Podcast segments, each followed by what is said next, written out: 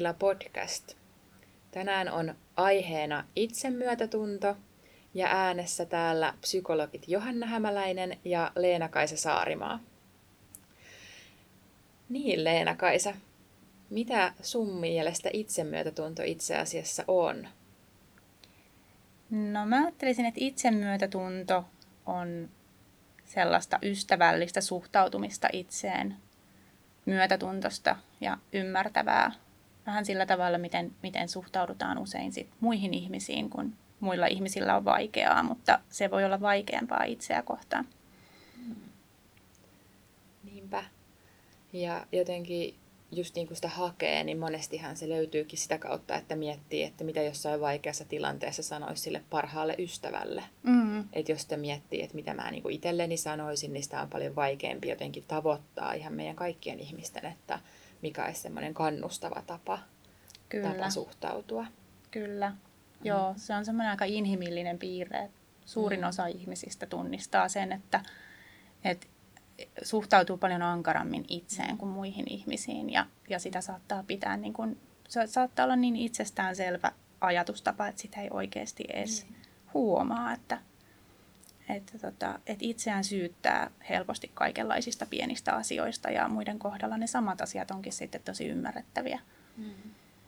Niinpä ja meille niin kuin kaikilla ihmisillä käy koko ajan vähän mielessä, tai kaikilla ei käy ehkä ihan niin aktiivisesti, mutta aika aika paljolti on semmoista sisäistä puhetta, että jos, joka joskus voi olla ihan sitä semmoista neutraalia, että no mitä hän mä söisin ja monelta menisin nukkumaan ja mitä hän tekisin illalla, mutta sitten joskus myös sellaista, että voi kauhea, miten mä näytän täältä tai että mm. vitsi, että miten mä en nyt en totakaan tajunnut ja miksi mä tämänkin unohdin ja Niinpä. sen tyylistä. Kyllä, kyllä. Ja sillä on oikeasti aika paljon merkitystä siihen, että, että miten me voidaan ja miltä meistä tuntuu, että, että minkälaista se sisäinen puhe on.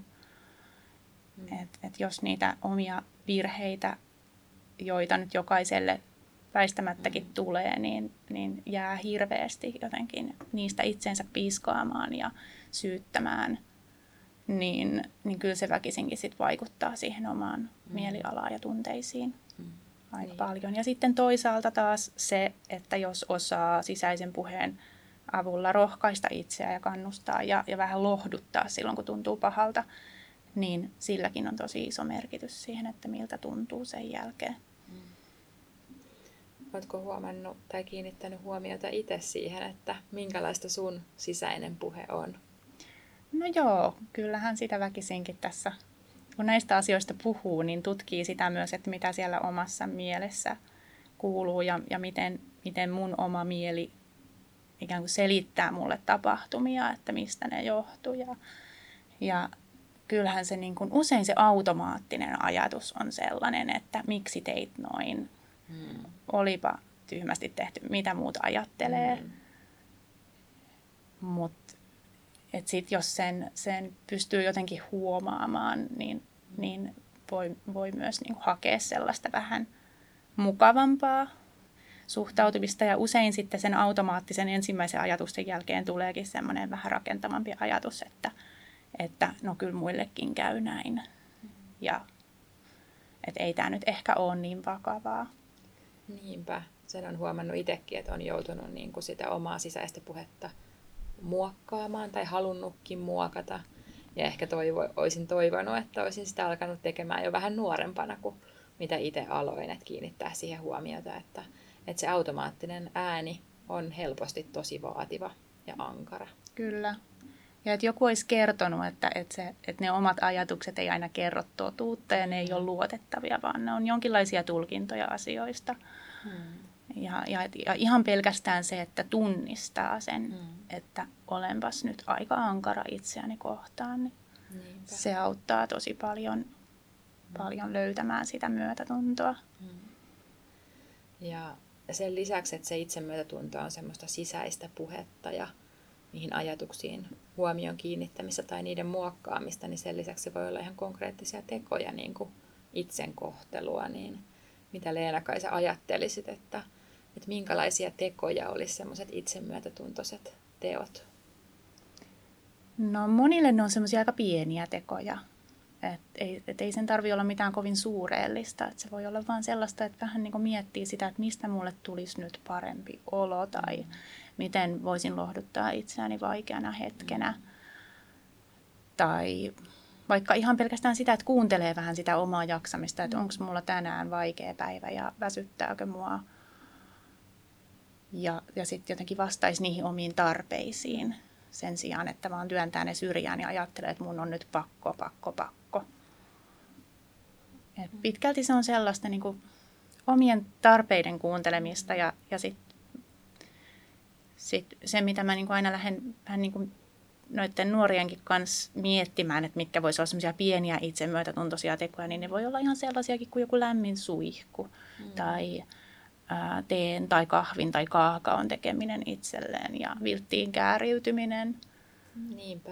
Että se voi olla vähän semmoinen, sitä voi hakea sillä kysymyksellä, että mitä minä tarvitsen juuri nyt, mikä mm. minulle juuri nyt tekisi hyvää. Kyllä. Ja ne on itse aika vaikeita kysymyksiä, että ei kannata turhautua, vaikka niihin ei alkuun löytäisi vastausta, että vaikka tässä itsekin on jo ihan aikuinen ja kaiken lisäksi vielä psykologi, niin ei niihin kysymyksiin vastaaminen aina itsellekaan helppoa. Että se vaatii aikaa ja tilaa semmoiselle pohdinnalle. Kyllä.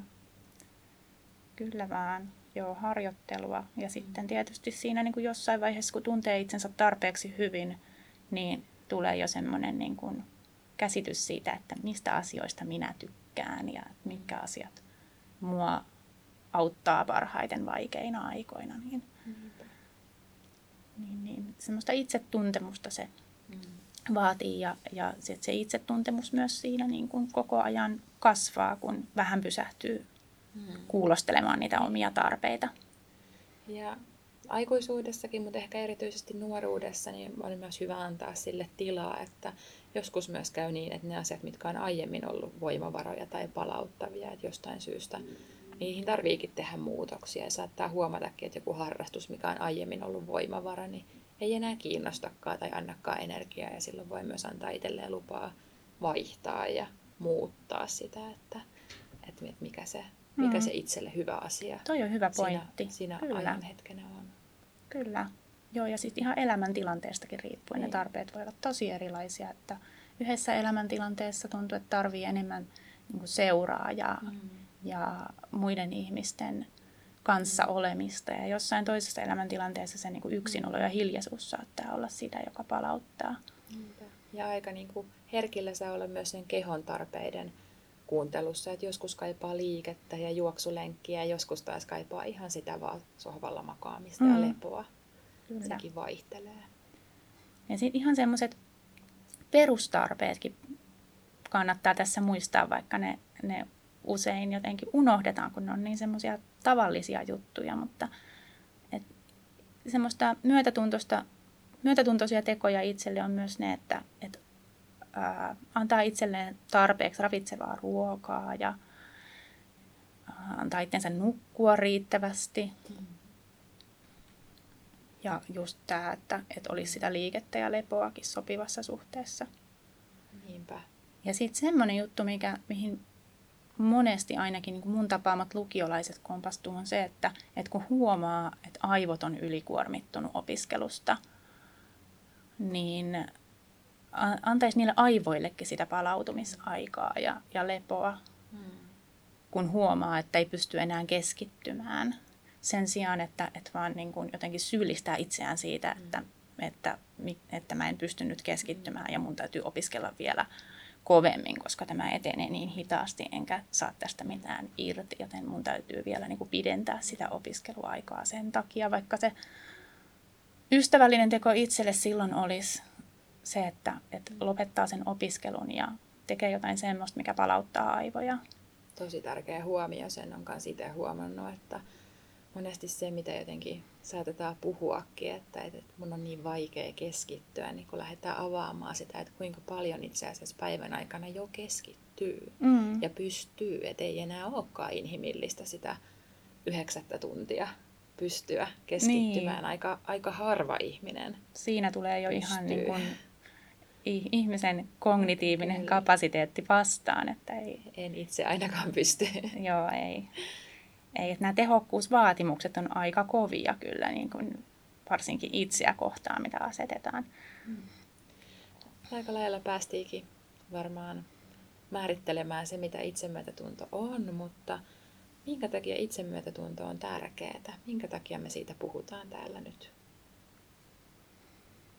No, niin kuin jo tuossa sanoin, niin, niin kyllä se vaikuttaa hyvinvointiin tosi paljon. Et tutkimusten mukaan ihmiset, jotka on myötätuntoisia itseään kohtaan, niin he kaikin tavoin menestyy elämässä paremmin. Et opinnot edes, edistyy paremmin ja, ja työssä suoriutuminen on, on parempaa. Ja, sitten myöskin tämmöiset ihmiset niin on, on keskimäärin onnellisempia ja tyytyväisempiä elämäänsä ja pystyy kohtaamaan vastoinkäymisiä paremmin. Että heillä on myös semmoista niinku puskuria sitten, kun elämässä tulee vaikeita aikoja, niin, niin tota, on ehkä niinku paremmin valmiuksia siihen, että, että niistä päästään yli.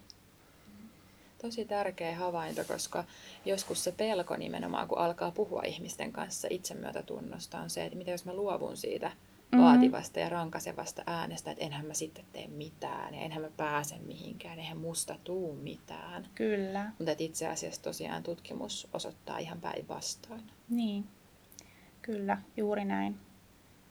Että se semmoinen niin vaativuus itseä kohtaan, niin siinä voi olla semmoinen uskomus siellä taustalla, että kun mä niin kuin piiskaan itseäni koko ajan tekemään enemmän ja paremmin, niin sitten mä menestyn. Mm.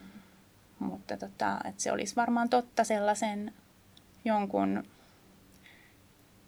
ei-inhimillisen ihmisen kohdalla, mutta kun, mm. kun tiedetään, että inhimillisyys, inhimillisyys asettaa tiettyjä mm. rajoja jaksamiselle, niin ja jotenkin ehkä se, että, se niin. että voi olla nuorella vielä se kokemus lukioiässäkin tai ehkä jopa yliopisto-opintojen alussa niin kuin joillain se kokemus, että, se, että nimenomaan se vaativuus ja kritiikki ja itsen piiskaaminen vie pitkälle ja onkin ehkä vienyt mm. niin kuin johonkin asti pitkälle, mm. mutta et, et se mitä me just tutkimuksesta tiedetään ja ihan ehkä tämän meidän kliinisen kokemuksen perusteella, niin on se, että et, et se tie ei, ei sitten ihan kauhean pitkään niin kuin jatku. Et mm. jos, et uupumisriski alkaa olla tosi korkea sit viimeistään yliopisto-opintojen aikana tai sitten työelämää siirtyessä. Kyllä. Et, et se on semmoinen tie, jota ei voi koko loppuelämää jatkaa. Et se päättyy jossain vaiheessa joka tapauksessa ja sitä helpompi sitä omaa suhtautumista itseen on muuttaa, mitä nuorempi on. Mm. Aivot on vielä muovautuvammat silloin. Kyllä. Ja Kyllä. jotenkin sitä vertauskuvaa kanssa välillä, välillä niin kuin käytän, että, että, että miten niin kuin nykypäivänä ajatellaan, että vaikka jotain huippuurheilueläimiä eläimiä koulutetaan niin kuin hevosia tai miten lasta kasvatetaan, niin mitä niin kuin siitäkin tutkimuksessa tiedetään, että, että mikä, mikä tuottaa semmoisen hyvinvoivan ja terveen, terveen yksilön, niin on semmoinen rohkaiseva ja kannustava ja kuunteleva, mm. kuunteleva kasvatus ja kouluttaminen. Kyllä. Joo, positiivisesta vahvistamisesta puhutaan paljon eläinten ja lasten kasvatuksessa. Ja, ja, ja sitten myöskin ihan urheiluvalmennuksessa. Niinpä. Et, ö, jos ajattelee vaikka niin kun sellaista valmentajaa, joka hirveästi rankaisee aina jokaisesta virheestä, että jos tulee, tulee se valmennettava tekee jonkun virheen, niin että valmentaja huutaa ja, ja kritisoi ja syyttää, niin kyllä se ruokkii semmoista epäonnistumisen pelkoa, että sitten ei oikeastaan uskalla yrittää parastaan, ei uskalla mennä yhtään sinne epävarmuusalueelle ja silloin ei tule kehitystäkään. Ja myös se sellainen suhtautuminen saattaa olla aika vahingollista semmoiselle sisäiselle motivaatiolle ja sille ilolle, mm. mitä siitä lajista saa. Kyllä. Kyllä. Ja, ja tätä samaa ilmiö näkyy mun mielestä niin kuin opiskelijoilla siinä, että, että ei uskalleta panostaa siihen opiskeluun ja, ja uskalleta lähteä niin kuin yrittämään siinä epäonnistumisen mm. pelossa. Ja sen takia on helpompaa vaan jotenkin vähän yrittää vältellä sitä mm. opiskelua ja, ja kokeisiin lukemista. Niinpä, ja siitä tulee sitten vähän semmoinen itseään vahvistava kierre, että kun ei mm. niin kuin uskalla opiskella, niin ei tule luettu eikä tule niitä kokemuksia, että, että se semmoinen harjoittelu palkittaisi ja Mm. voi joutua semmoiselle vähän kielteiselle kehälle. Kyllä. Joo. Ja se sisäisen ehkä ajattelisin myös, että itsemyötätunto on sen takia niin tärkeää, että se sisäinen puhe on niin kuin meidän elämässä läsnä myös silloin, kun me ollaan yksin. Eli niin kuin ajallisesti tosi paljon me Mm. ollaan sen meidän oman pään ja ajatusten kanssa elämässä ja, elämässä ja jotenkin, että kyllä sillä on just ihan mielenterveyteen niitä vaikutuksia, että, että sitä sinänsä ei meidän aivot ihan pohjimmiltaan reagoi samalla tavalla sit siihen, että, että onko se joku toinen, joka meille sanoo asioita, Mm. vai onko se se meidän sisäinen, sisäinen ääni ja kaikki, kaikki on helppo jotenkin saada kiinni siitä, että mitä se voi aiheuttaa itsetunnolle ja minäkuvalle, jos kiusataan vuosia ja haukutaan vuosia. Kyllä. Ja aika moni ihminen tekee sitä itselleen päivittäin, Mm. vaikka kun katsoo peiliin. Se on aika hyvä esimerkki, kun lähtee kysymään ihmiseltä, että mitä sä oikeastaan ajattelet tai sanot silloin, kun sä katsot peiliin ittees. Mm. Niin, että siellä on ikään kuin semmoinen kiusaaja siellä pään sisällä asumassa, Niin. josta ei pääse millään eroon. Tai sitten jos joku on sulle aikaisemmin niin kun antanut semmoista aika kriittistä, ikävää palautetta, Mm. esimerkiksi koulussa omat ikätoverit Mm. tai sitten vanhempi tai Mm. joku muu tärkeä aikuinen on kritisoinut, niin, niin sit sitä saattaa jotenkin niin kuin sisäistää sen semmoisen kiusaajan äänen sinne oman pään sisälle, Joo. jolloin siitä ei niin kuin ikään kuin pääse ikinä eroon. Helposti ne aika semmoiset niin vaan harkitsemattomat kommentitkin voi lapsen ja nuoren mieleen sisäistyä, kun silloin tavallaan se mieli on enemmän auki ja herkempi sille, että aikuisen on ehkä helpompi jättää just joku kommentti omaan arvoonsa ja ajatella, että se vaan niin kuin on ton mielipide, mutta lapsena ja nuorena se mieli ei ole ihan ehkä yhtä vielä Mm. sillä suojautunut, niin että et siitäkään, että se on hirveän luonnollista, että ne semmoiset Niin. harkitsemattomat ja ikävät kommentit sisäistyy Kyllä. ja jää mieleen. Ei tietenkään lapsi ei osaa vielä ajatella sitä Mm. toisen mielen toimintaa, että sillä toisella voi olla joku muukin syy sanoa niin kuin pelkästään se, että mä olen huono. Ja se, että että jos joku toinen sanoo jotain, että se ei ole totta. Mm. Et Kyllä. Ei, et ei vielä erota sitä, että mikä on totta ja mikä on mielipide ja mikä Mm. on arvio. Ja... Ja sitten aikuisetkin suhtautuu vähän samalla tavalla helposti niihin omiin ajatuksiin, että siinä missä aikuiselle ihmiselle joku Mm. toinen ihminen tulisi Mm. kritisoimaan, niin todennäköisesti sitä vähän vastustaisi ja kyseenalaistaisi. Kyllä. Mutta kun ne tuleekin sieltä omasta päästä, omista Mm. ajatuksista ne syytökset, niin niitä Mm. helposti uskoo Niinpä. ja pitää tosina. Esimerkiksi sellainen ajatus, että jos se tulee itselle ja kun katsoo peiliin, että ajattelee, että, että olen ruma, niin helposti se johtaa siihen, että koska ajattelen, että olen ruma, niin todella olen ruma. Mm. Vaikka se on vaan, että minulla on tällä hetkellä ajatus siitä, että olen Mm. ruma. Kyllä, Vähän. juuri näin. Joo. No mutta miten sitten, että tunnistettiin, että itsemyötätunto olisi hirveän tärkeää sen hyvinvoinnin ja itsetunnon ja minäkuvan kannalta, mutta miten sitä sitten voisi harjoitella? No, varmaan eri ihmisille saattaa toimia erilaiset tavat harjoitella sitä. Et kyllä sitten semmoinen niin kuin tietynlainen omiin positiivisiin puoliin keskittyminen tietoisesti.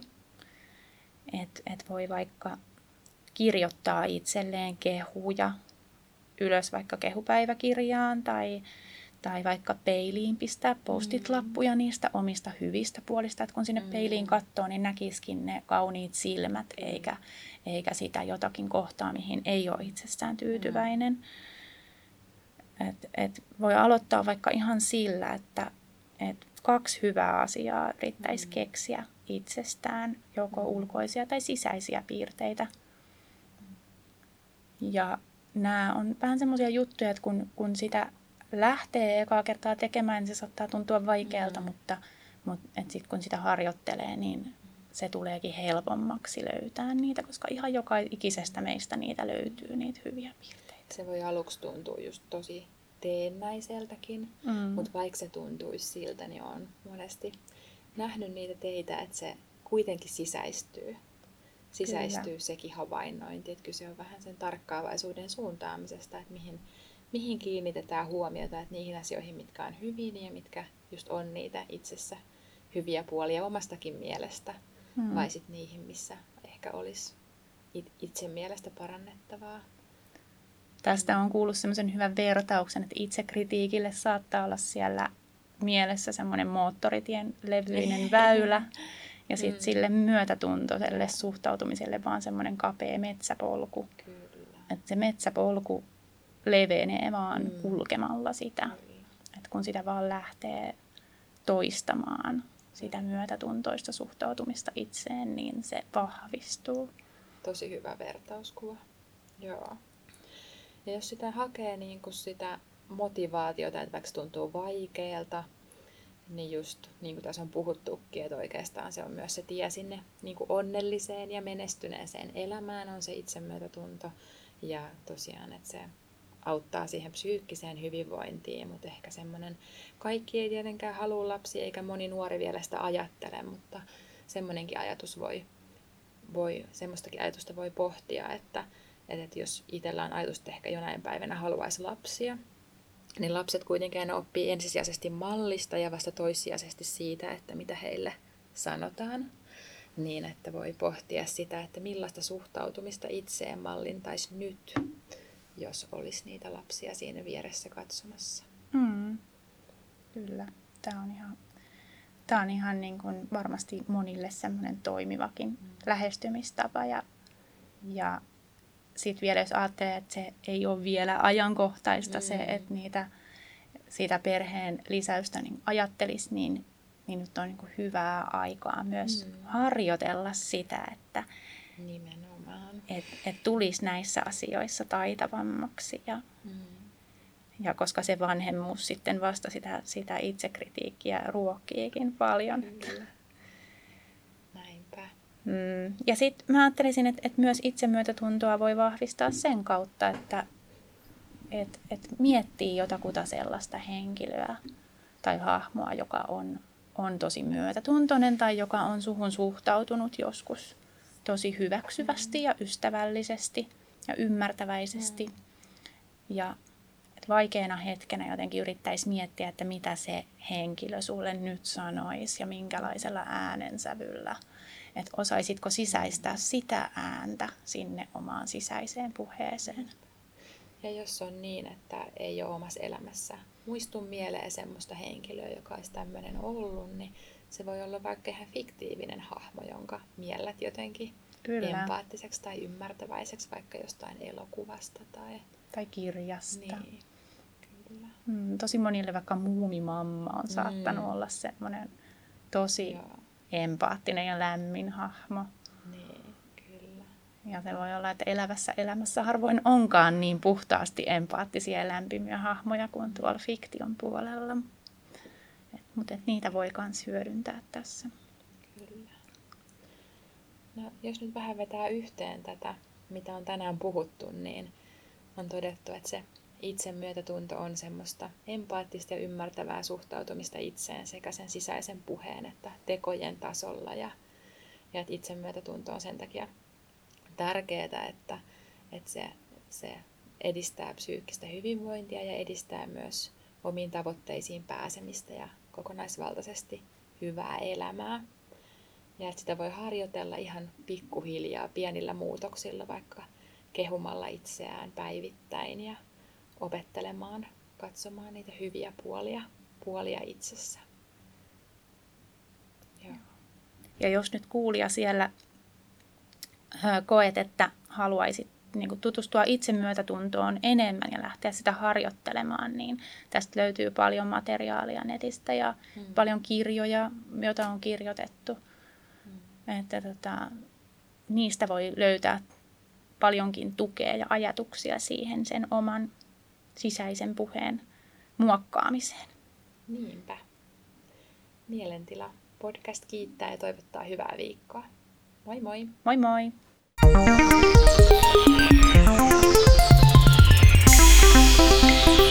Mielentila.